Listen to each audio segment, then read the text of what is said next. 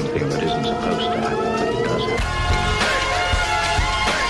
AM 1420, WBSM presents Spooky South Coast with your hosts, Tim Weisberg and Matt Costa.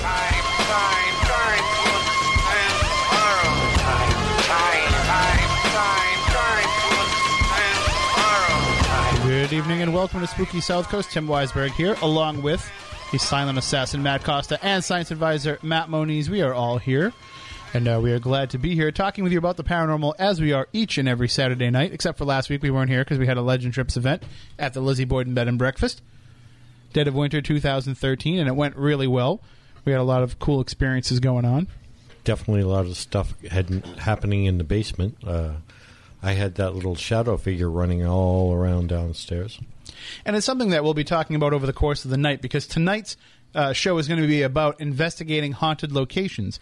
And we're going to be joined in just a minute by our friend John Tobin of Glory Haunt Hounds. And John does a lot of work investigating historic locations and also bringing people to them like we do with Legend Trips.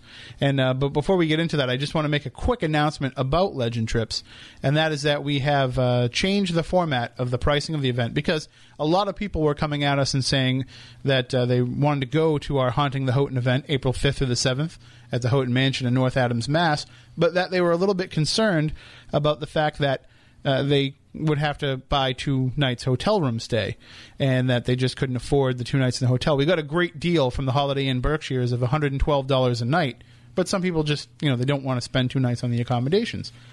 So we were able to work things out with a new pricing structure. So now it's $149 for the event ticket if you want to come to the party on Friday night.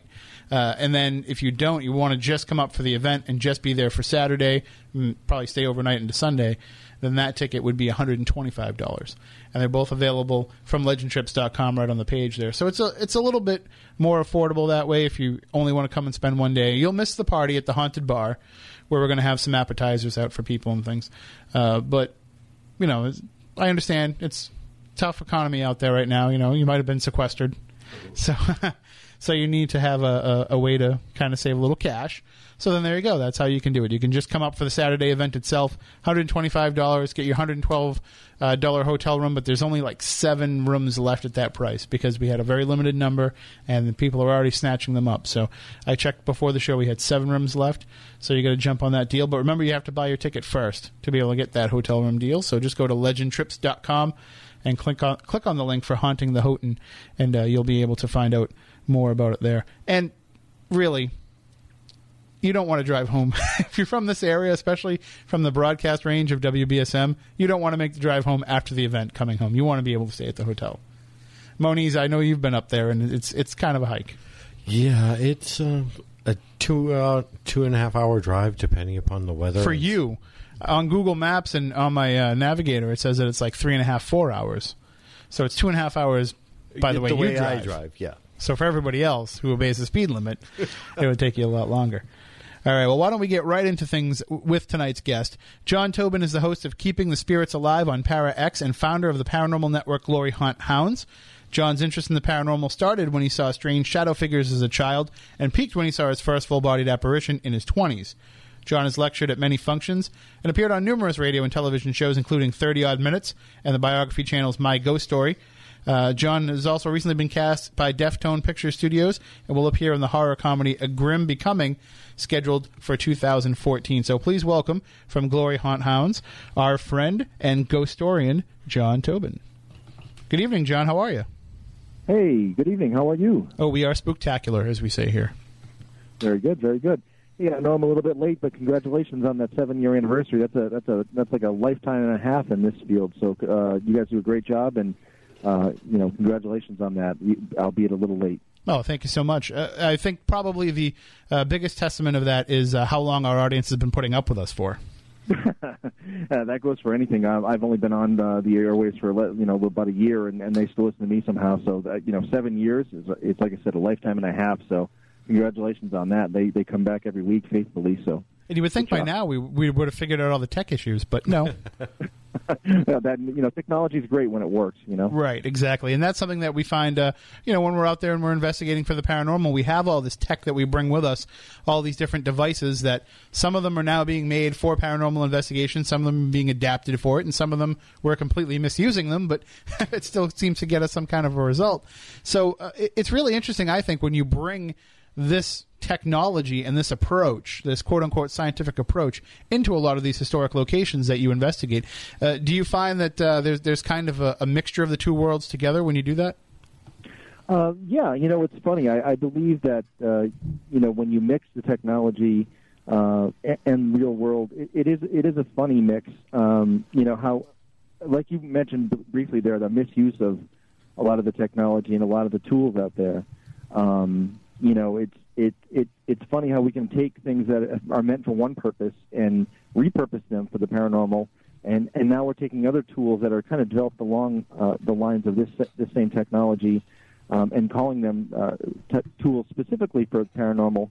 But in reality, they're just sort of redoing what we've already been using as paranormal tools. So it's all kind of tools that really not necessarily meant for this trade, but they help to guide us in ways, and a lot of times we get good results with this stuff. So yeah, it is a funny mix when you combine technology, especially if you think about it, what we do with a lot of these things, like you guys do with legend trips, and what I try to do with my focus on these historical buildings. We're talking buildings, sometimes a couple hundred years old, and we're using all these modern advances that change all the time, that we try to gather this what we like to call evidence with.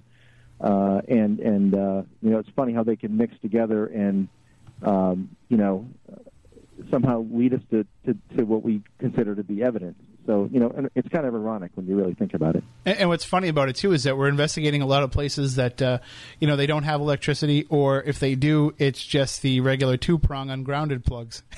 And we're coming in there with all this stuff that we need power strips, and, we have to start bringing our own generators with us, because we're bringing our own energy, really, into these locations. And it's probably, in a lot of cases, more of an energy burst than these places have probably seen. Right. Yeah, absolutely. I mean, I think anytime we get a lot of folks in one location, all asking these questions and using these tools and doing this stuff, whatever happens to be at this location is probably, more concerned or curious than even we are as paranormal investigators and what we're trying to accomplish. Whatever energies or spirits or whatever you want to call them may be at that location. Probably a lot more confused and a lot more curious to what we're trying to do than anything else, especially if you subscribe to a couple different thoughts. One, they may not know that they're deceased, or B, they may be energies that aren't even deceased people at all that are able to communicate. So depending on how you look at it. Yeah, a little bit later on, I really want to get into the nature of, what you think ghosts are, because I think we have similar theories in a lot of ways, and I'd really like to get into that and how it impacts the hauntings a little bit later on. But now, this year, you're embarking on something called the Para History Tour 2013, and what does that exactly entail? Well, what it entails is I'm doing quite a few lectures around many different places and different events that my group, Glory Haunt Hounds, is putting on. And with each one, we try to do the focus is definitely tailored towards history. And we try to go in history first. And what I mean by that, I've got different lectures, but I always try to keep them at historical locations.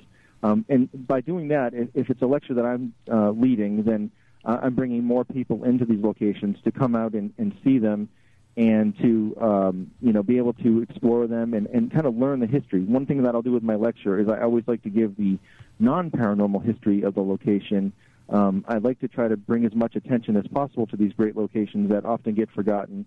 And I try to seek out, whenever possible, locations that might not necessarily have been on all of the different shows and are talked about as paranormal or haunted, because there doesn't have to be, amazing life events to have happened at a location, or that doesn't have to have been on every show for there to be great results when you go there. And a lot of times, because of this, with these buildings, because they don't go out of their way to present themselves as being haunted, often get forgotten about. And as we, more and more, what I'm trying to think of my stance in the paranormal is, if I can raise more awareness to these locations, if I can bring some more attention to them, that's my number one. History has always been my number one love, so I'm just trying to tailor what I'm doing in the paranormal to try to draw more attention to these locations. So the Para History Tour is trying to educate people on history first, and then how the paranormal can combine with that and help history, help preserve it in a way by just raising attention and drawing more people to it, and just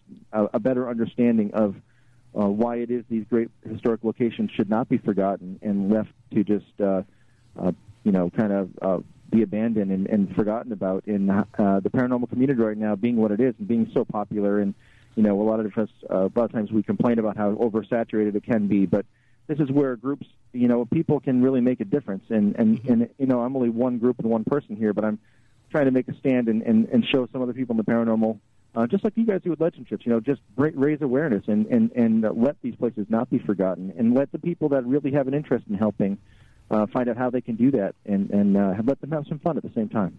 All right, and the cool thing that I've found, too, is that while we're doing this, we've also become kind of ambassadors for the paranormal community, too, because we're getting into locations that people might not be able to get in and investigate on their own, because here we are, you know, we're promising them some fundraising. Yeah, absolutely, and that's the number one thing. You know, I always wait, our event is, you know, severely weighted towards the location to help them fundraise. We do several events through the year, or at least a few, that are strictly 100% fundraising. You know, we did an event last year at a location that absolutely wanted nothing to be do with being known as paranormal. They didn't want anything. They did children's programs there. They didn't want anybody to think there possibly could be anything paranormal happening there. And, you know, we went in and said, you know, this is an amazing building. This particular building had been a tuberculosis hospital. It had been a school, it had been a private residence, it had been so many different things throughout the years that my thought was that this is a building now as a historical society is basically begging and pleading for things like paper clips and printer ink and things like that. And I'm like, well, it's not so important to me for me to let you, you know, how can I help you is I don't need to come in here and do an investigation. The most important thing for me is what can I do if I can bring, you know, a bunch of people out here and listen to me and some of my friends in the paranormal tell ghost stories around Halloween time. We'll raise money for you that way. It doesn't have to be about my paranormal research. The number one thing for me is about history, and that's this kind of thing. We brought a lot of people into this location that normally wouldn't go there because they had an interest in the paranormal. And even though we weren't doing an investigation event, we were still able to raise a lot of money for this great historical society and really help pay their bills for the winter. So it's a great sense of accomplishment when you're able to help somebody else by doing something that you really love to do. And one of the best feelings is when people come in there for the first time and they say to you, you know, wow, this place is really cool. I'm so glad I came. I never would have came here if it wasn't for this. And then they just fall in love with the location and they go back again and again just for their own interest in the history of the spot. Yeah, absolutely. I've had several people say to me, you know, hey, did you hear about the great program that this historical society is running? And they've gone back afterwards to see, you know, grave rubbing program or a program on some of the old historic local Civil War battles and things of that nature that aren't even related to paranormal at all, but they're still taking place in the different events that these locations are having, and that's just great. That means, you know, you're doing what you want to do by bringing them back more and more and getting the attention that they deserve. And, of course, when you do have a relationship with a lot of these locations, you know, they look to you for programs and events. And we do a lot of work at the Fearing Tavern in our hometown of Wareham. And as part of the deal, I go back and I give some lectures a few times a year with the Wareham Historical Society. And when I had my last one, some of our Legend Trips visitors came back and saw the lecture. And they signed up and they joined. And they're now members of the Wareham Historical Society, even though they live 45 minutes to an hour away. And they keep coming back for those programs because they've fallen in love with the history of the area. Yeah, absolutely. That's perfect, Tim. I'm glad that you know that happens, and it does. I see it happening around the events we do. You know, we have an event coming up next weekend, actually, at the Yankee Peddler Inn in Connecticut. And it's funny because I had gone there actually having seen the movie The Innkeepers, which is a weird way to find out about this. Normally I would have done a lot of research, but I thought, well, it's close enough. Let's check it out. I had a weekend away and went down there.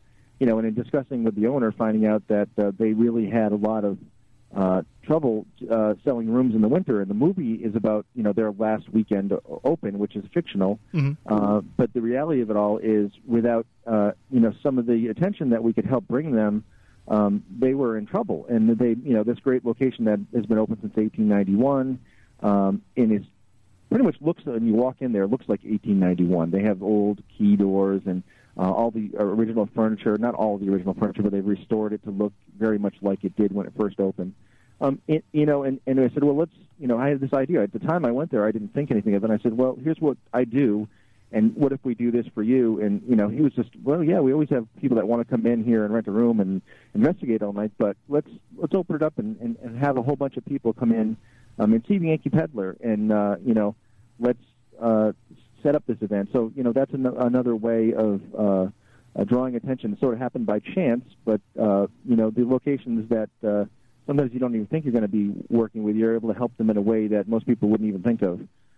Here's a hotel that doesn't go out of their way to promote themselves as paranormal, but the movie comes out, and the director of the movie had this incredible experience apparently while he was staying there. And, so we went there, fell in love with the place, and so that's the kind of location sometimes we look for. We stumble upon them from time to time, but, they're there if you look. And now, reciprocally, hasn't the Yankee Peddler Inn allowed you to do some fundraising events? I remember you did an event there not that long ago, right?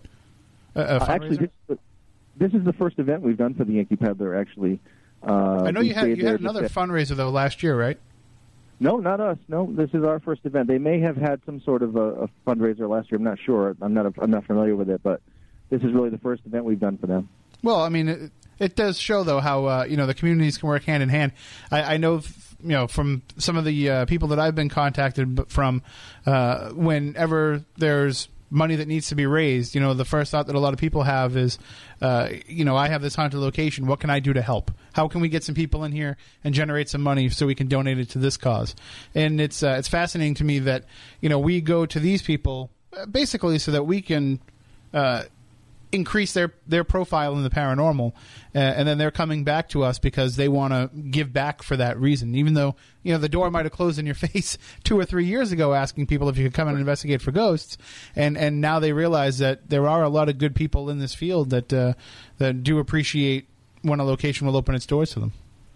Yeah, absolutely. When I go to a location with an interest of perhaps helping them in some way, either with an event or a fundraiser, I always go in first explaining my love for history and letting them know, what I might be able to do to help them out. And a lot of times their reluctancy to be associated with the paranormal or associated with possible hauntings or ghosts, they may be afraid that the reputation that they're trying to uphold is going to be tarnished. But once they find out, how some of the people that, like you mentioned, some of the good people out there can actually help them with the awareness and increase the business, and that it's not necessarily, or not at all really, the negative that it once was, or the taboo that the paranormal was, say, even 10 years ago or 15 years ago. Sometimes you just show them some of your past results, and it opens their eyes a little bit, and like, well, we might not want to be the haunted place, but, let's let the people come in and see what they find and have fun with it. And once they realize that you're just trying to help them, and a lot of times it will open those doors that were slammed in your face 4 or 5 times a few years back. Yeah.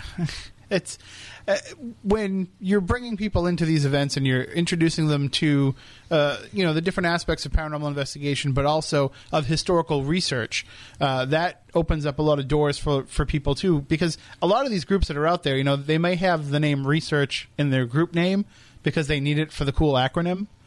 But they don't understand, how many hours goes into exploring the history.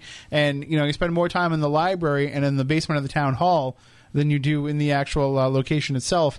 And so to have them right there and to have that research slap them in the face while they're having fun investigating, that's how you get them jazzed up for that part of the paranormal. Yeah, absolutely. That is definitely the best way to get them interested and jazzed up for, that part of the the investigation. I agree with you. And for me, there's more of an emphasis on where to go with the investigation if you know the history. I know a lot of people like to go in cold, and they want to kind of just have the experiences and gather the evidence that they do. But in my case, I like to have some sort of directive. I like to have a narrative to the investigation before I get started. How about yourself? Which way do you prefer to go in when you're investigating a spot for the first time? I'm with you. I like to have the history, the background, and I hear the same things. People will say, "Oh, it's gonna bias your thoughts or your questions or the way you do your investigation." But I'm a firm believer that the more knowledge you have about a location, it's not going to skewer it, because I do have another belief that not necessarily all the things we're looking for are deceased people. Mm-hmm. I believe that a lot of the energy and residual energy and even intellectual energy that's left behind that can possibly interact with us during our investigations could just come from the thousands upon thousands of people that may have been at this location throughout the years. And like I said, we'll get into that in a little bit, but without that history, I might not have an idea of the particular events or types of people or things that may have happened at that location, which are key to me in the way I go about doing my research and the way I try to present an investigation with the public and how I like to try to look for these things. So I think if you just focus on a particular event or one particular thing, even if you don't do your research, and then that's what I mean. A lot of people will go into these locations without doing their research, but they'll know that there was a fire there and two people were murdered or died, not murdered, but died, and they know the names of these two people. So they'll go in there and they'll just constantly ask questions over and over again. Hi, is Bob there? Can I talk to Bob? And if Bob's here, turn my flashlight on and whatever. So, but there might be, 20 other energies in the location that are not responding because they're only trying to talk to Bob. So I think it just does a lot more for us to know the full history of a building, to know what types of people have been there, what types of events. Not necessarily looking for a particular person as much as maybe a particular point in time that you'll want to refer to.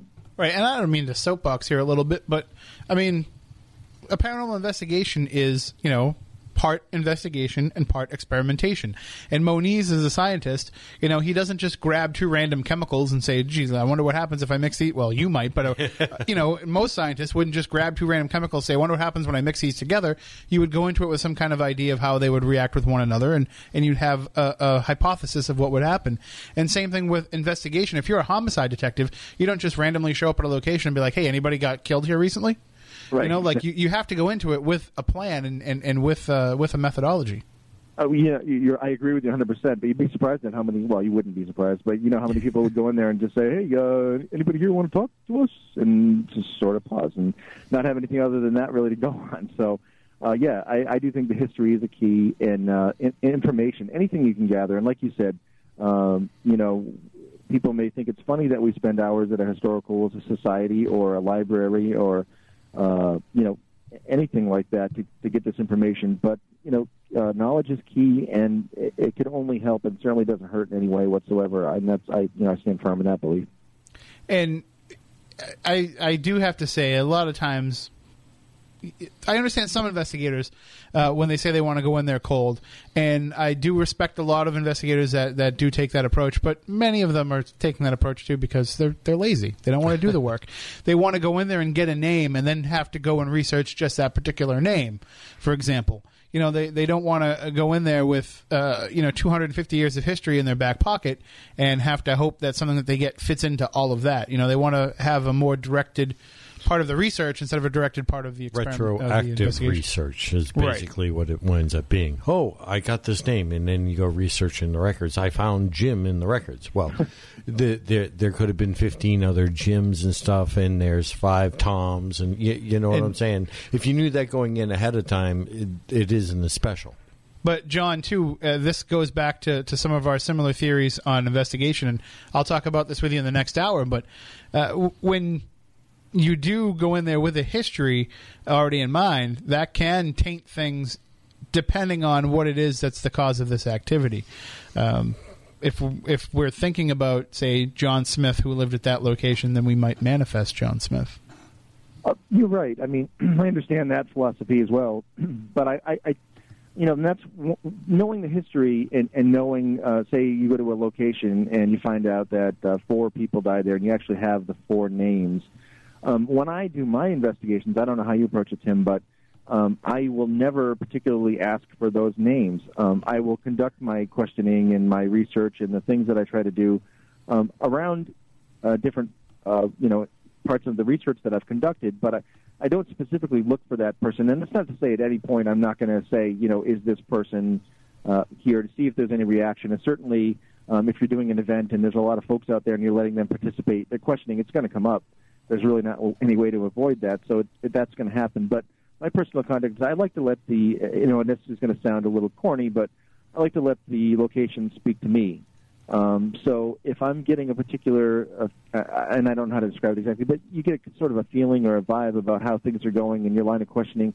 It's like a feeling I get. It doesn't even, I can't really explain it, but, you know, if I'm approaching something the right way, you'll just kind of know. I don't know.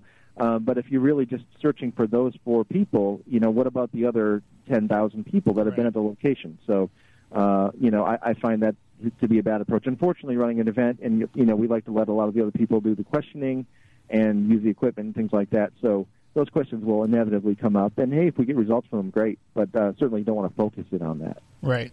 Well, we are coming up on the news break here. When we come back on the other side, we will talk more with our guest, John Tobin. We'll also take your calls, 508-996-0500, 1-877-996-1420.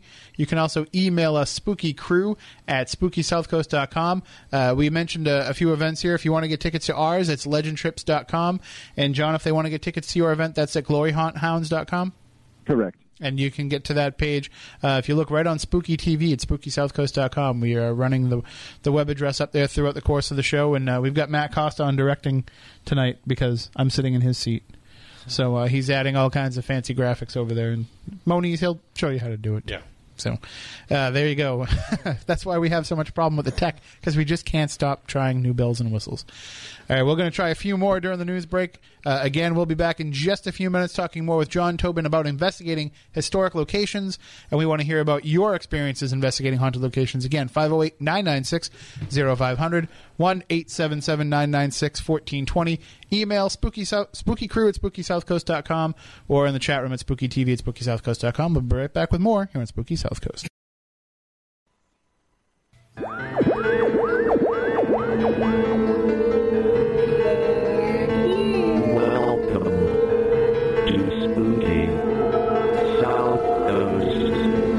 The supernatural is something that isn't supposed to happen, but it does. AM 1420 WBSM presents Spooky South Coast with your hosts Tim Weisberg and Matt Costa.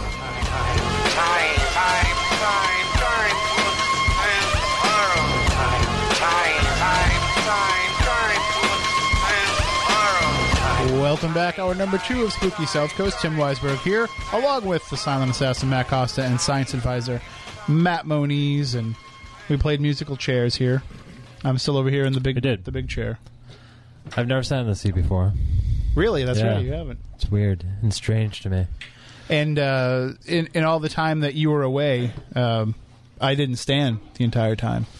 Really? So in protest? Right. So I had a sit-in over here behind the board. So I don't know if I could ever get back to the standing again, especially now that we have the monitor over here so I can see the chat room. Yeah. So, yeah. And we were talking off the air about maybe changing that chat format since it's Flash chat and a lot of people can't run Flash anymore. People are bored with it, or I don't know. I know a lot of people do like it. So I know, and I like it because you can bring your username from chatbox to chatbox. It's so easy to put on the website. I know, but I need to be able to use it over here. How about instead of changing it, why don't you just figure out a way to make it work over here? It might be easier that way. Yeah. It might be. So we might need admin capabilities to do that, too, but I don't know. Any Zat Chat experts, give us a call, and we'll figure it out. But, you know, we do what we can here on the show. We try to keep things going as best we can, and we try to innovate and come up with new ideas. And so with that in mind, in the presence of trying to do new and different things, next week we're going to be flying in Chris Balzano for the show. Are we? Yeah, actually. He's going to be here in the studio. That's the plan as of right now. Like, do we have like an Air Force One type plane that's going to go pick him up? No, I think it's just regular. But it's not costing us a thing. Oh, is it? Right. And I can't tell you any more than that. But there's let's just say there's a project in the works. And with that in mind, I do want to put the call out there for anybody that's in the local area in Massachusetts, Rhode Island, anywhere here in southern New England. If you have a haunted, cursed, or possessed object that's still in your possession, if you could let me know, Tim at SpookySouthCoast.com, let me know about the item, let me know about the story, because Chris and I are working on a little project, and we may need to come and pay you a visit and check it out. So, again, Tim at SpookySouthCoast.com. Let us know. We need to know by next week. So try to let us know by, like, the middle of the week this week. And hopefully we can come by and check it out because, as I said, you know, top secret project. you know, hush, hush. It's very hush hush. It is very hush hush. But I'll tell you off the air. So I know you were kind of out of the loop a little bit this week. I didn't want to bother you this week. Yeah, you know, with all that was going on. So I will inform you after the show. Good. All right. End the show now. I can't wait. No. Hit the closing credits. We can't end the show now because we've still got so much to talk about with our guest tonight, John Tobin. Oh, wait. So of Glory Haunt Hounds, and you can check out the website, gloryhaunthounds.com. And, John, what brought about that name, I have to ask? Oh, well, that's funny you ask. Glory Haunt Hounds, a lot of people ask me that question, as you might expect, but... no, it's not religious in any way, and it doesn't make fun of a paranormal glory haunts or looking for any glory or fame or anything like that. What it really stems from is when I first moved out to the Albany, New York area, which was about 3 years ago or so, I was with, I had done my independent research for, gosh, close to 20 years, and decided to hook up with my first actual team and check that out and see what that was all about. And we had fun for a couple of years, and I had some huge differences with the leader of that particular group, and I won't mention any names here, but they were not so much into the historical locations. They were, you know, one of the teams out there that had a sincere wish to try to help folks, you know, with their private in-home hauntings and things like that. And, you know, there's a need for those types of groups. Unfortunately, there's... lots of them out there that don't have any idea what they're doing, but they were sincerely trying to help these people. But on the same token, I loved history, and I loved these historical locations. And, you know, every time we'd bring up a particular location we'd like to go to, the leader of the group would be like, oh, those are the glory haunts. Those are the glory haunts. We don't want to be involved in that. And, you know, everybody likes to go there. And anyone, you know, all these places and really kind of putting down these great historical locations that we all loved him. And I took it to heart, and, you know, when I just made the decision to leave that group and start my own thing and trying to think of a name, two things I didn't want to do. One, I didn't want to use the word paranormal because everybody does that, and there's nothing clever or creative about that. No offense to anyone who has that in their name. It certainly lets people know what you do, so I understand the purpose for it, but I didn't want it for me. And I thought, okay, well, let's take Glory Haunt because that's what we – if he wants to associate them, these places, and call these places, these great historic places, this – we'll call them the Glory Haunt. Sure, we think it's glorious that these places even are around. So we took Glory Haunt, and then we added the word hounds because hounds go around sniffing out things and looking for stuff and trying to find stuff and looking for answers and always curious. So I thought it had a nice ring to it. And, you know, I've been called everything under the sun since I used that name, but it stuck with us, and so Glory Haunt Hounds it is.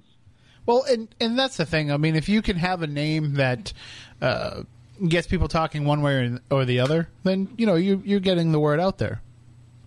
Yeah, absolutely, and that's it. You know, the name is a little bit distinctive, we think, and so it stands out a little bit. And, you know, I'd like to think that as we do a little bit more and more, people start remembering that. And, you know, you could hear blank paranormal group 1,000 times, and unless the group is doing something completely significant, it's going to be a lot harder for that particular group to stand out, and hopefully our actions will help us stand out, not so much the name, but if it helps people remember who we are, then that's great. And that's why, you know, people think all the time that Spooky South Coast is a paranormal group, and I have to explain to them, no, we're not a group, we're just a radio show, but we do investigate, not necessarily as the show, but with other teams and independently. And so, you know, with the intention of getting a name out there that will make people pay attention, if I ever do start a group, I'm calling it We Fake Paranormal. There you go. Because that will definitely get people talking. It will get people talking for at least a month, and then it'll fade away like all the other acquisitions of faking that has happened in the last few months. Well, that's when we go out and we get our black T-shirts from Cafe Press, and then there you go. Kind of absolutely. Remind everybody. That'll keep coming back. Yes, absolutely. So while we're talking a little bit about Glory Haunt Hounds, I want to let people know about the Para History Con. Oh yes, absolutely. This is coming up in April. Coming up quick, April 26th and 27th, out at Fort William Henry, which is another great historical place. You know, French and Indian War, there, a huge massacre, and great people at a great location. And, you know, the thought of putting on a Para History Con came to me and my buddies at Beyond Ghosts out in Buffalo.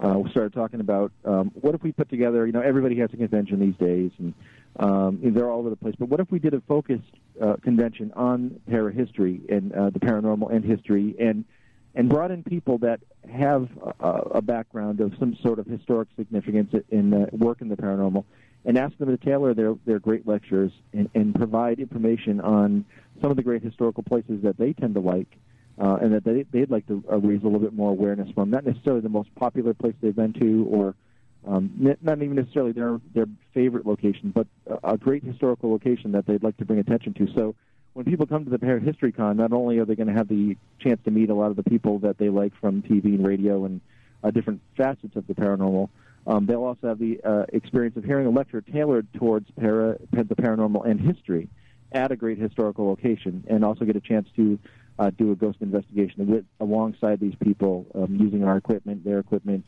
just being able to rack the brains of some of these great people. So we want to make it a little different, too, and stand out in that, you know, most paranormal conventions, some have a theme, but a lot of them just are a gathering of people. They're great times. People have a lot of fun, and the lectures are great. But we wanted to do a focus on this and kind of try to bring this whole history side to the forefront and, you know, let people know, well, here we are at Fort William Henry, but not just this place. You know, you've seen Fort William Henry on Ghost Hunters and a couple, you know, people have heard about it and things like that. But let's, you know, dive deep into the history of not just this location, but let's focus here while we're here on this location and some of these other great locations that you don't even necessarily hear about or have known about from the people that are going to be speaking and at the location. So it's turning out to be a huge event, and it's been a lot of work, but I think it's going to be quite rewarding and a lot of fun for anybody that comes out.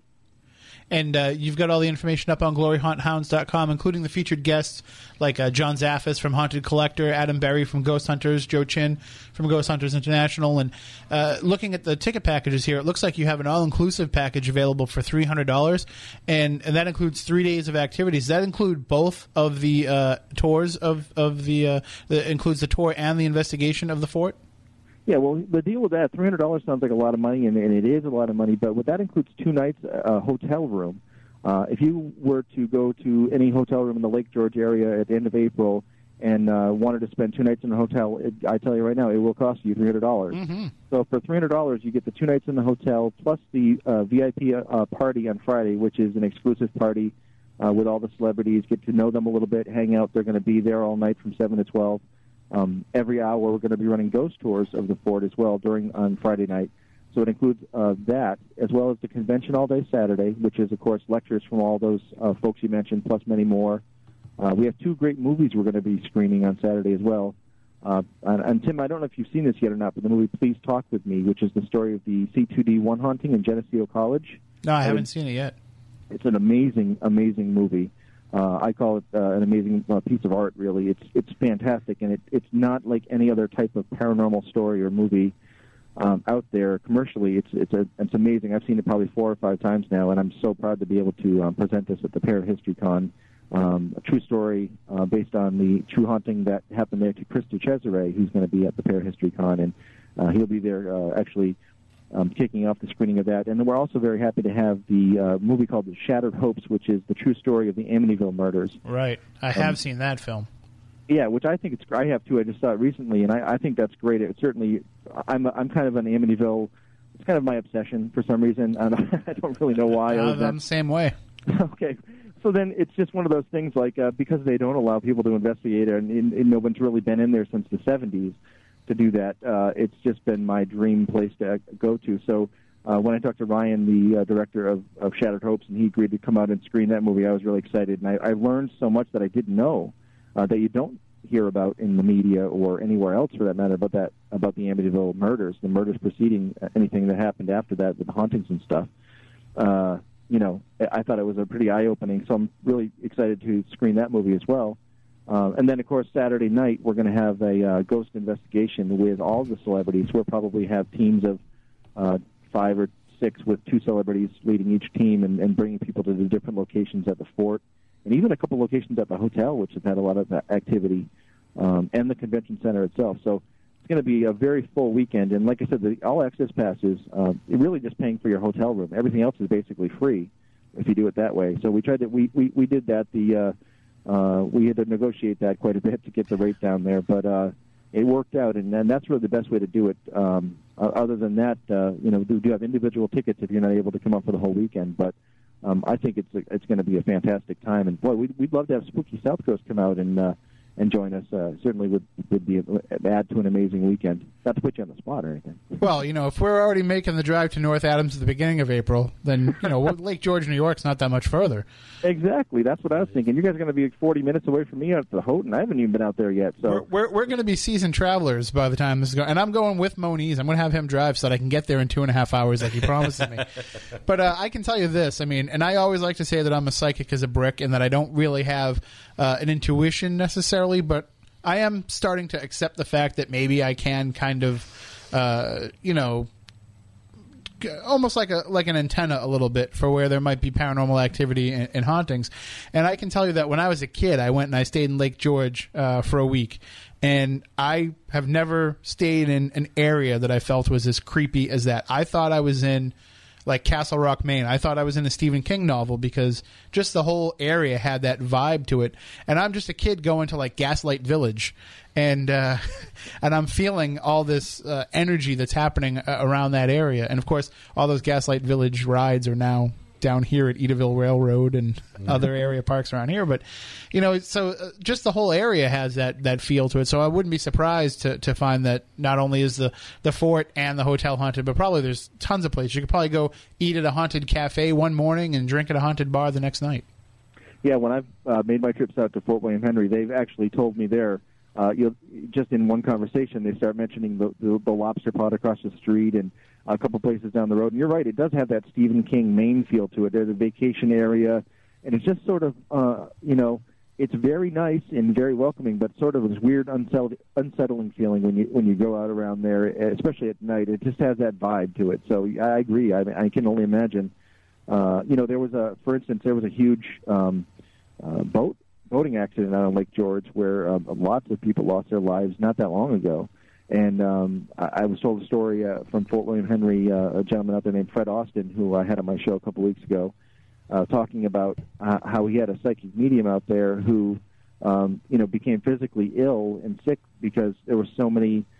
She was a person who claimed to be able to pass souls, and there were so many people out there that were just stranded out on the lake that she couldn't do it any longer. She physically became very ill, you know, publicly ill, and she wasn't faking being ill. So I don't know her abilities and unknown to the person, but to have that sort of an effect on somebody just from something that happened out on the lake, and the Fort William Henry Resort sits right on the lake, so the whole, like you said, the whole area just has a strange feeling about it, but it's fascinating, and I can't, you know, I'm really looking forward to the weekend for sure. I mean, I was out there maybe, you know, 20, maybe even 25 years ago, and I'm just wondering if they still have that creepy wax museum out there, too. They do. They have like a Frankenstein's Castle-y kind of place. Yeah, that was it. Places like that are really old school and kind of neat. That I, you know, as a nerdy adult, I still like going to those places because they remind me of the old amusement parks from the 60s and 70s. You know, but they still have 2 or 3 of those places in town. So nice, quite fun. So definitely a lot to keep you interested if you head up to Para History Con, and definitely check it out again. GloryHauntHounds.com is the website to purchase tickets and find out more information. And also on the website, that's where people can listen to your show, is in addition to on Para X as well, right? That's true. We do have the complete archive. Well, not the complete, but most of the shows are archived on Glory Haunt Hounds under the Keeping the Spirits Alive tab. Of course, Monday nights at 8 o'clock on Para X, and you can catch us as well, just like you guys, on iTunes and Stitcher and all those great places, too. And one of the things that I find when you have your episodes archived is everybody's going to go back and start listening to those early episodes, and they're going to start asking you questions about shows that you don't even remember. So now that a lot of the Spooky South Coast listeners are going to go check that out, you know, expect an influx of questions where you're going to say, I'm not sure. Let me go back and listen to that, and I'll get back to you.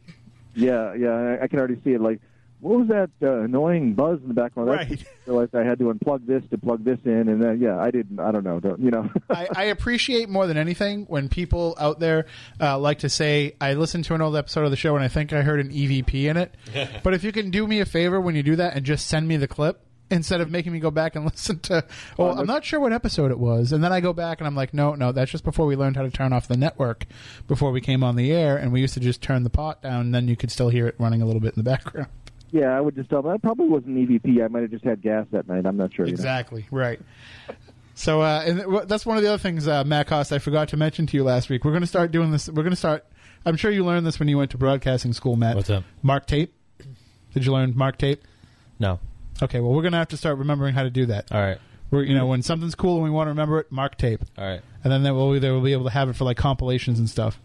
Because I went back into some of the archives and tried to find some of, like, our best interview moments and stuff. And, like, it was too daunting. I was like, I'm not doing that. I don't like the way that my voice sounded in that episode, so I don't want to listen to it ever again. So mark tape, that's the new phrase. So if you hear it, yeah, if anybody says that, you know. So why don't we have our listeners send in some of their favorite parts? Because they don't want to listen to me either. I don't want to go back and hear that. I feel like this is going to be a running joke whenever something. I feel like it will. Like really, really stupid happens. Right. Somebody's going to be like, mark tape. Mark tape. Well, I think we'll just write each other notes on that. So, John, I talked about in the first hour, though, about how we have kind of a similar theory about ghosts. And even beyond what you think, I'm even starting to change my mind a little bit about some things. But you are like me. You don't think that there necessarily has to be a tragic history associated with a location or somebody dying in a location for there to be paranormal activity. Yeah, that's true. I definitely agree with that. And, it's funny because my interest in the paranormal started at a very young age, and the things that happened to me weren't associated with any particular tragic event or death. They were associated, I'm still trying to pinpoint exactly why they happened, but I had a kind of a not-so-happy and semi-tragic childhood, but it wasn't centered around people around me dying necessarily, but I had a lot of strange events and sort of saw shadow figures and these weird out-of-body type experiences that I had as a child that I had no idea were considered paranormal. I thought they were just like everybody else. When you're 5 or 6, 7 years old, you don't know any different other than what you're doing. So as I grew older and started watching some of the TV shows back when I was a kid, like In Search Of was a great one. And some of these other great shows, even like Unsolved Mysteries, that's incredible. I mean, I remember one of my most memorable experiences was watching the Haunted Toys R Us story from California on That's Incredible when I was a kid. And that rang. That's sort of one of those things that made me think, wow, this is really fascinating. I want to find out what this stuff is. But as I have done research through the years, going on 20-some-odd years now, I've been to so many locations that have never had any history of any death at their location and that have never had any tragic events, and yet I'm still getting these amazing, EVPs or strange photos and weird feelings and strange noises. And, it's not to say that the energies that have been left behind aren't from people that have passed away at some point at some place. I just can't draw a feasible connection between all of this information and all of these people, just all of these spirits or souls or whatever you want to call them, ghosts for lack of a better term, coming back to this one particular location when, you're not getting information particularly on a specific person. And the location doesn't have a history of that particular person. There's so many people focused, as we mentioned a little bit earlier, on trying to contact the deceased person at this location or their tragic event or recalling what happened during this tragic event, that they're sort of forgetting about the other 150,000 people that might have traveled through the halls of this hotel or this school or this hospital that didn't pass away, but it may have just had a particular incident in their life that was emotionally charged with energy and things like that.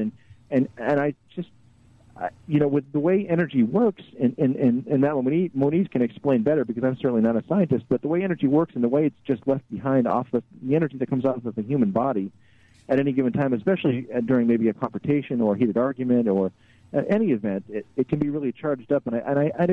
I think I'm really starting to lean towards that really being a more significant cause to even intellectual or intelligent hauntings. People will say, oh, yeah, of course that happens. It's residual. But I could be at a location and get these intelligent-type responses that I just do not see the connection between that and a deceased person. I don't see any reason or anything other than that's the way everyone has been taught us to think that's what's supposed to be happening here. But it doesn't support it any more than the theory that, Tim, that you and I kind of share here. Mm-hmm. And so I'm sort of leaning towards a more reasonable explanation of just energy reinventing itself, for lack of a better term, and coming out, and interacting that way.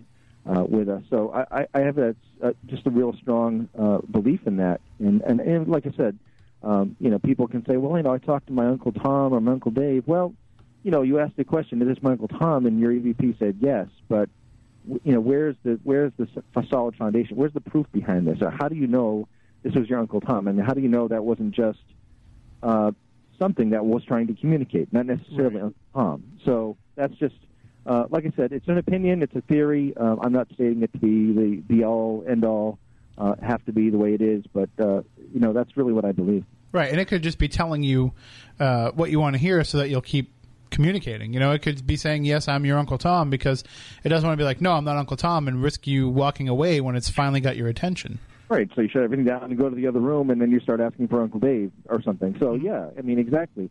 If something's trying to communicate with us to the point where we can actually hear a voice that's not in the room with us, then it certainly would, I would guess, just like anybody human here, if I wanted someone's attention bad enough and finally got it, I would say whatever it took for them to keep listening. In that case, if it was that hard for me to get their attention. So, yeah, it makes sense if you think about it. See, I've started doing something. It drives my wife crazy when I do this, but when we go places, if it's a historic place, I will definitely, pull somebody aside and ask them, great place, is it haunted? And because I want to see if there are stories in a place that is a historic spot, just because it does have a rich history. But one of the other things that I've done is I've started asking it when I'm in places where there's a lot of people. And it could be something as new as, say, TD Garden here where the Boston Celtics and the Bruins play. I work there a lot as part of my job as a sports writer, and I'll say to some of the security guards, are there stories of ghost activity happening here? And they'll tell me yes. And does that mean that TD Garden is haunted? Probably not. But what it probably means is that residual energy that's left over from all the people that are going there, having a good time or maybe having a bad time if their team loses, but they're expelling all that excess energy and it's being trapped and recorded in that location. So it's not surprising to me when a security guard's like, when I'm here alone at night, I can hear voices. Well, of course you can, because it's been trapped in there. And it's not a haunt, but it's activity. It's paranormal activity. Right, and I guess it just depends on what you consider to be haunting. I guess if some of this energy, it can tend to, and it's just it can tend to come off as being an intelligent response as well, and it may just be energy left behind. So use the terminology if you want to call it residual. Sometimes it comes off as an intelligent response, but it may very well just be what we have to determine to be a residual left behind energy. And for some reason, I see more and more in these places, like you mentioned, a big public place like the TD Garden. We wouldn't call it haunted, but it could be just like any other building. If you want to be if you want to just get technical about the whole thing, or not necessarily technical, but every place could be haunted if you really wanted to consider the energy that could possibly be left behind. But certainly, no one wants to wants to profess that, because we don't want saying every building is haunted, and then suddenly the paranormal becomes boring to everybody because, oh, no, ghosts are everywhere, whatever you want to call it. So, but yeah, I certainly, with that many people, how, even the TD, the newer garden, there's still thousands of people that have been through there in the last, since it's been open. So, yeah, buildings like that would be, I would imagine, have a high level of energy. When it finally quiets down, you find people are actually able to focus and hear that stuff they wouldn't be able to hear with 20,000 people in the building. And that's kind of just what I tell people all the time when they ask me, do you think my house could be haunted? I say yes, because I think that, paranormal activity happens everywhere, but there's only certain places where the factors are right for us to be able to perceive it. And and I find that, is probably it's not really a reassuring answer for somebody who's like, I don't want to live in a place that's haunted. But it's what I think is the most accurate way to describe it. So, if somebody goes around trying to avoid living in a place that's haunted, they're going to have a hard time, because it could be anywhere, as you know. So. Absolutely. And if you're already in a place that's haunted, you could be the reason why. So going somewhere else doesn't really necessarily help. We are talking with John Tobin of Glory Haunt Hounds, and if you have a question or if you'd like to make a comment about your own investigations in historic spots, then give us a call, 508-996-0500, 1-877-996-1420. Email spookycrew@spookysouthcoast.com, or jump into the chat room on Spooky TV at spookysouthcoast.com. But we got a call on the line here, John, so we'll take that if you don't mind. Sure. Good evening. You're on Spooky South Coast with John Tobin. How are you? Hi, Tim and John and your crew. Obviously, there was a lot of attention to the film on Lincoln recently. I didn't see it yet, and I wondered if there was any at all indication of the stories of his psychic dreams predicting his deaths, and whether you gentlemen can recall that. I heard of that years ago, but do you guys recall Lincoln's psychic premonitory dreams and how that played out? I would love to hear more about it because Lincoln is in such, fashion nowadays. Well, John, did you have a chance to see the film? I did see the film, yes. I enjoyed it quite a bit. I didn't really touch very much on that side of it. It was really focused on the freeing of the slaves and the proclamation and that sort of side of it. But I have heard a lot about, President Lincoln and his involvement in a lot of the spiritualist movement at that time in conducting seances when his son had passed away and things of that nature. But the film didn't really touch much on that I can recall. They did in the film. They did have a scene where he had one of his prophetic dreams. And oh, that's right. They did kind of touch upon that a little bit, but they didn't really get into his spirituality and into his psychic side. But, caller, there's a great book that if you want to check it out, it's called The Psychic Life of Abraham Lincoln. Ooh. And it was written by Susan Martinez. And it's just fascinating. It talks about not only his own paranormal experiences throughout his life, but it talks about his foray into spiritualism as well. And there's also, if you go back into the, are you online, caller? Do you have internet capability? Not at the moment. Okay, because we did do an episode of the show with Susan Martinez where we talked about the book a few years ago. But definitely check out that book. It's called The Psychic Life of Abraham Lincoln. Now, may I ask this question? If he had a dream predicting his death... He had many. He had more than one. Why did he not take... extra precautions, security guards, etc., when his responsibility was to lead the nation even after the war and do it right? Why was he lax?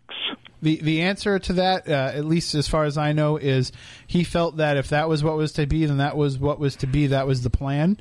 And he also felt, too, that, and this is my own speculation, is that that might have been what his responsibility was, that he had to be sacrificed in order to move on to it. So if you read the book, she does get into a lot of his personal psychology and how his makeup might have determined the lens through which he viewed his paranormal experiences. And was his wife at all psychic herself? From what I remember from the book, Susan alludes that it could be possible that she was, but she also could have been severely mentally ill as well, which would have tainted. And also, I mean, you got to think, too, both of the Lincolns were probably severely depressed after the loss of their son, too. Mm. Well, it's very, very intriguing and loaded with further mysteries, isn't it? Right. I definitely would recommend picking up that book. And if you have any trouble finding it, give me a call sometime after the air and off the air, and I'll see if I can find a local bookstore that has it. All right. Thanks for the tip. All right. Thank you. Bye. Bye-bye. Yeah, that really was a fascinating book. I actually built a lecture around that I go out and present. And people, even before the movie came out, Lincoln is probably the paranormal president, even before... Well, all those vampires he killed. Yeah. On a funny side note, I'm actually going to be in a movie with Bill Obrist Jr., who played Abraham Lincoln in Abraham Lincoln versus the Zombies. Nice. So the movie I'm in is with the guy who played Abe Lincoln, so I think it might have been an intuitive phone call. I'm not sure. Well, and as much play as Abraham Lincoln Vampire Hunter got, I don't think there's been enough focus put on that other film that came out, FDR American Badass. No, did you see that? There was actually Bill Paxton played him or something like that? No, I think it was Barry Bostwick played him. I know Barry Bostwick. Barry Bostwick. But yes, and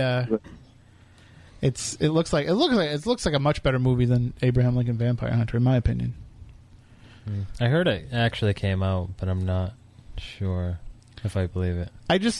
When I saw the trailer, I expected to see a film by Lloyd Kaufman.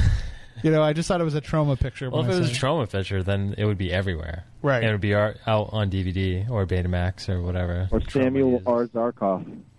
Right. Go back a little bit. And also, Costa, it's terrible that you don't have television. I know. Because if you have the terrible Epix channel, which you can get digitally, yep, they have all the Troma films up this month. Do they? Sergeant Kabuki Man, Poultrygeist, but they don't have Tromeo and Juliet. No? No. Wow. So we're getting off on a side note here. We'll talk about Troma films all night, which, Chris, if you're listening, book Lloyd Kaufman. I tried a few years ago. Now, when we're talking, though, about these different... possible reasons why a place could be haunted, John, why that could have paranormal energy happening. Do you find that in some of these older locations that you go into, you're really solely depending on human energy more than anything to supply the power source for these hauntings? Yeah, absolutely. And I agree. We do have, it's funny because we have all these tools we bring with us.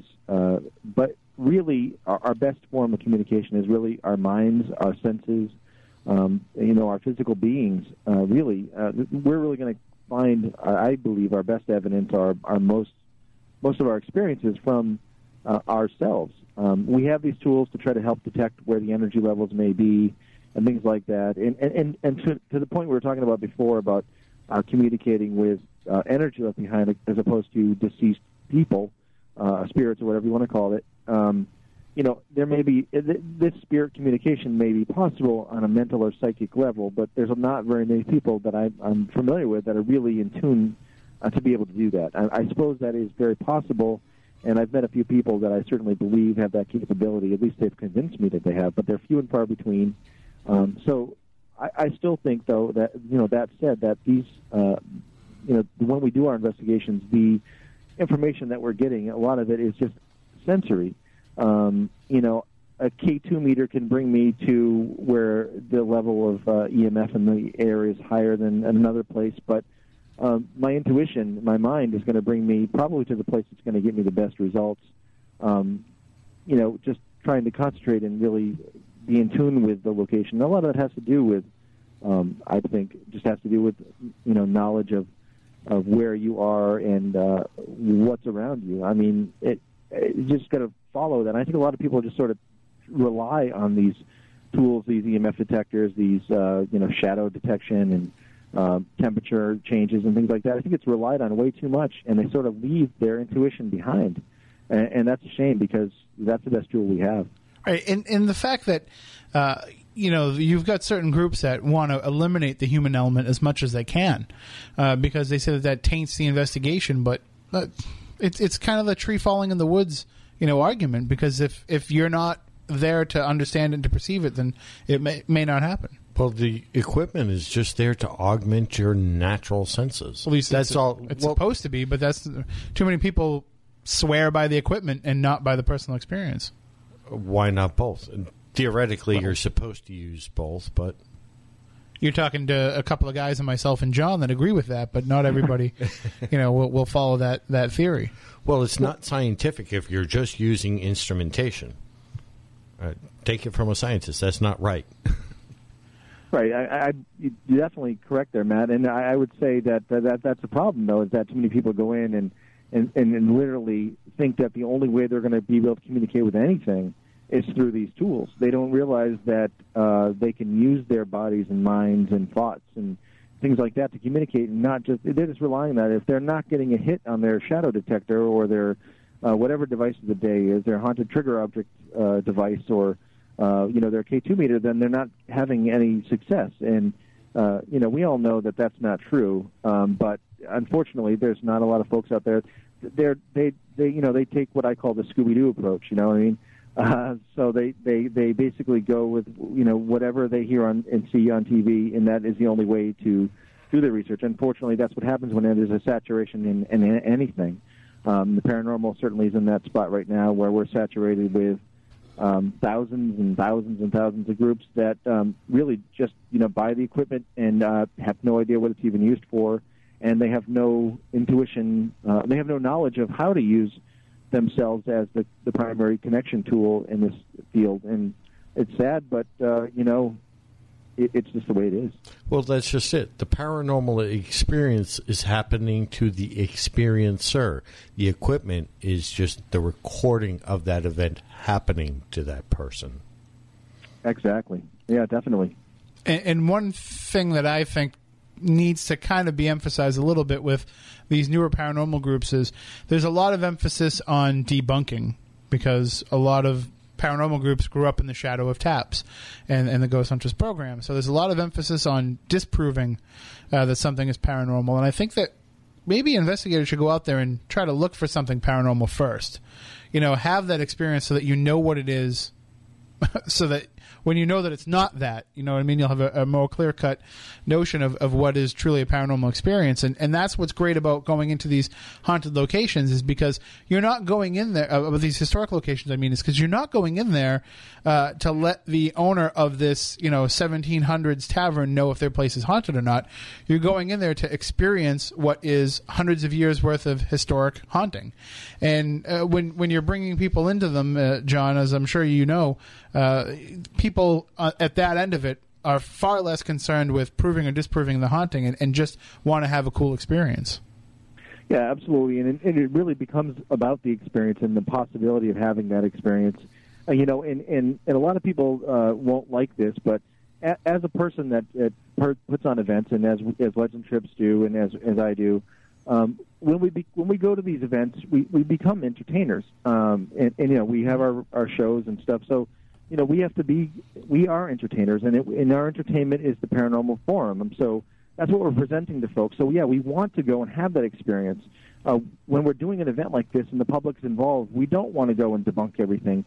We want to see what we can find, and then, you know, we can come up and have this experience. And later on, when we're doing our reviews and stuff, if we're able to debunk that, you know, we can let folks know. But the point of these events and bringing to these locations and raising this awareness is the hopes of having that experience. Of course, there's certain things that you can debunk right on the spot.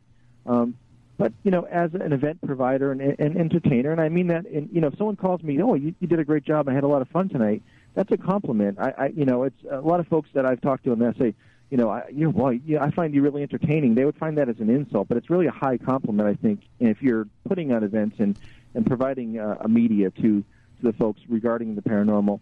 I find it a high compliment. If someone said it to me, you're great, you know, you entertained me tonight, I think that would be great. And it's really the building and the location that's providing the entertainment. But if we can help people to see that, then I think it's a really a good thing. And I agree with you. I mean, certainly, you know, I think if you've had enough of these experiences that we've determined are paranormal, it becomes a lot easier to debunk the ones that are not paranormal. You can even do so much right on the spot and educate the people you're with to what that is without even having to really go there. And you know, if you have to spend hours and hours to debunk something that's paranormal or not, you're probably spending too much time on it, because it becomes a lot more clear-cut and obvious the longer you've really experienced it. Mm-hmm. And, I mean, sure. I mean, we do have a responsibility to some degree of, you know, if somebody takes a picture and they get their camera strap in the shot and they think that they caught a vortex, you know, then we can point out to them, like, okay, look, you caught your camera strap, and here's how I can make it happen again, just so that they learn. But, you know, if somebody comes downstairs, you know, if somebody comes up to my floor at the Lizzie Borden Bed and Breakfast and says, you know, well, I was downstairs, I felt something push me.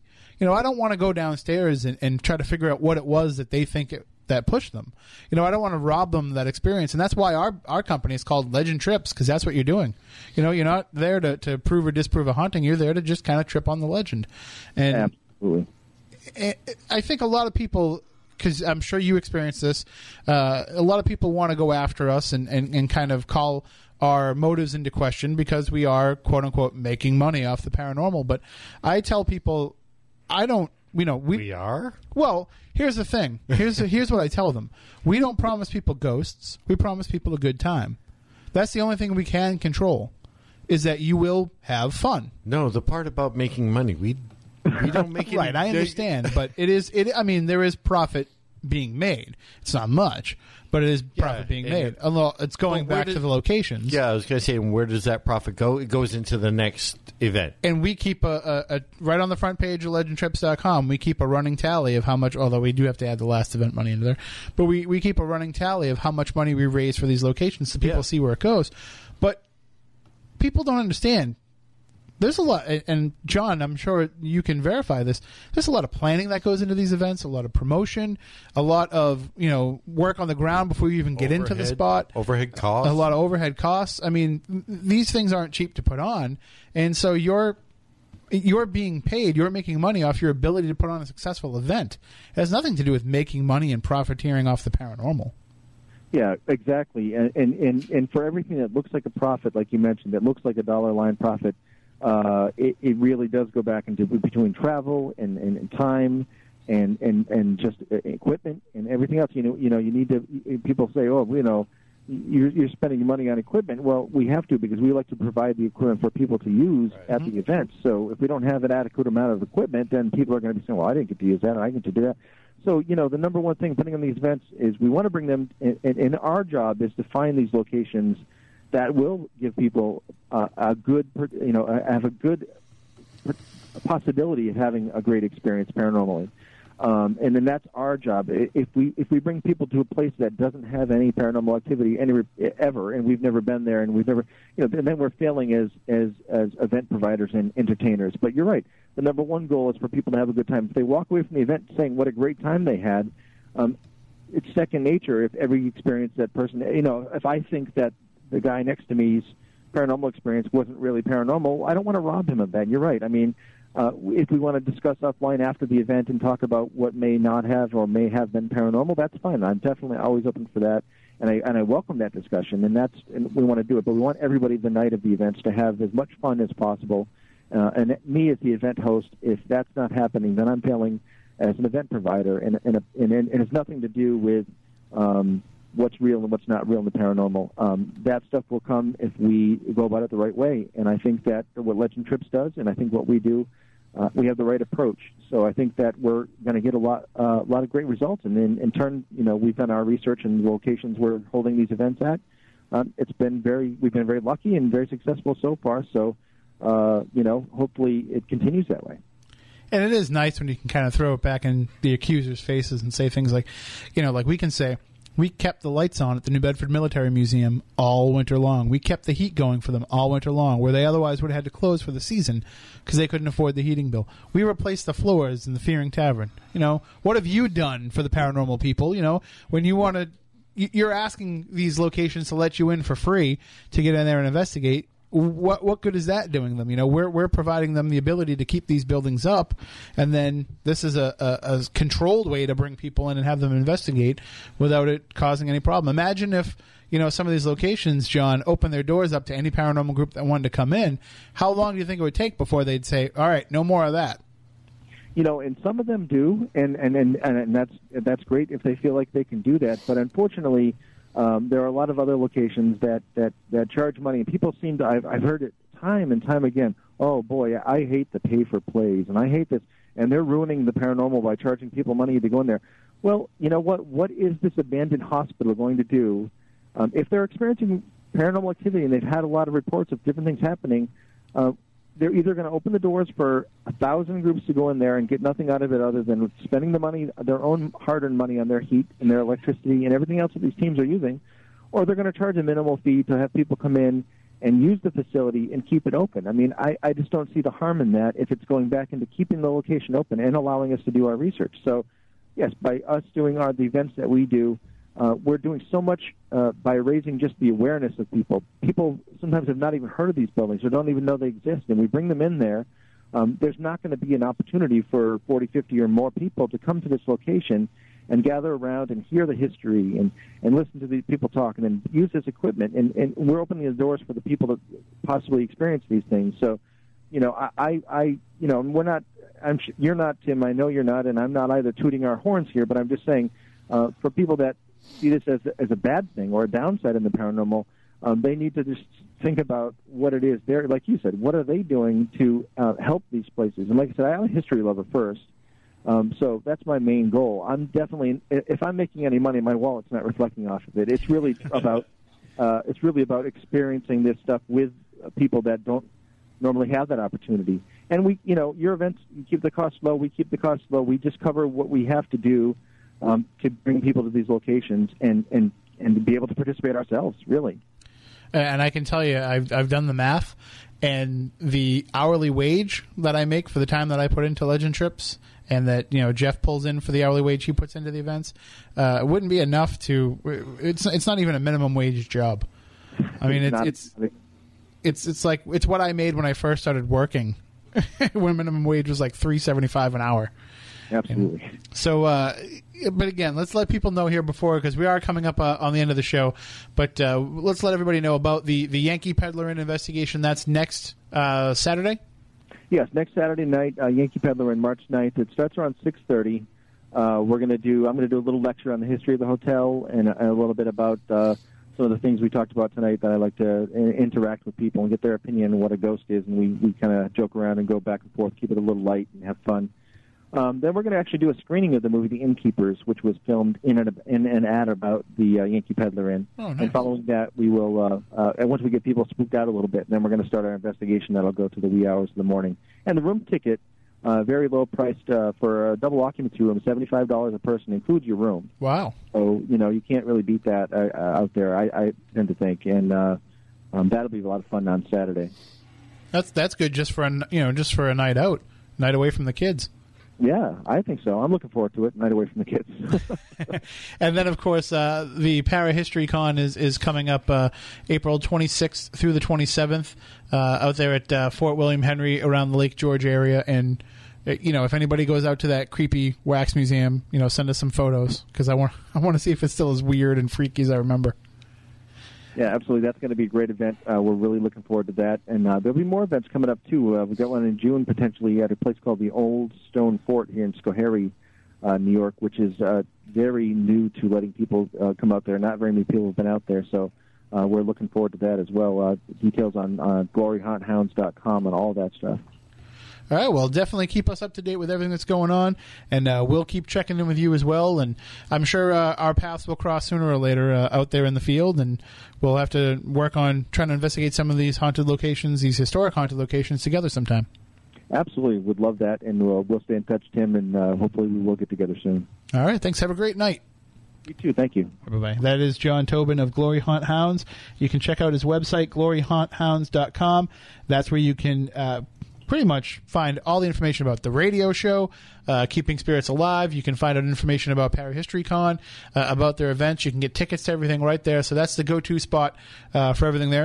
And it's great that somebody else understands, you know, the same perspective that we're coming from with what we do with legend trips and what we do with our own forays into the paranormal, and that's preserving the history of these locations and keeping people interested in our own history. So if only we could get some of these historians on board with what we're doing. But it's great to me, just as a quick example, you know, when we kind of go and we almost talk Fort Tabor into letting us have an event there, and then they see how great the paranormal community is, and then, you know, the director starts showing up at my lectures, and they're like, "How soon can you come back?" and because that just shows that it's the perfect relationship between the paranormal community and the historic community. So we'll definitely keep exploring those avenues throughout the year. Again, Haunting the Houghton is the current event up on legendtrips.com if you want to check that out. Next week, the rumor is Chris Balzano here in the studio, so you want to check that out. We'll be here next Saturday night at about 10:15 p.m., depending on how soon we can get all this tech up and running. And until then, if you need to get in touch with us anytime during the week, on Twitter, @SpookySC, on Facebook, Spooky South Coast on Facebook, and, of course, the main way, SpookySouthCoast.com. All of our past episodes are up there. We'll have this one up there as well. And don't make me go through the archives. Mark tape. All right, so until next week, we want you all to stay spooktacular.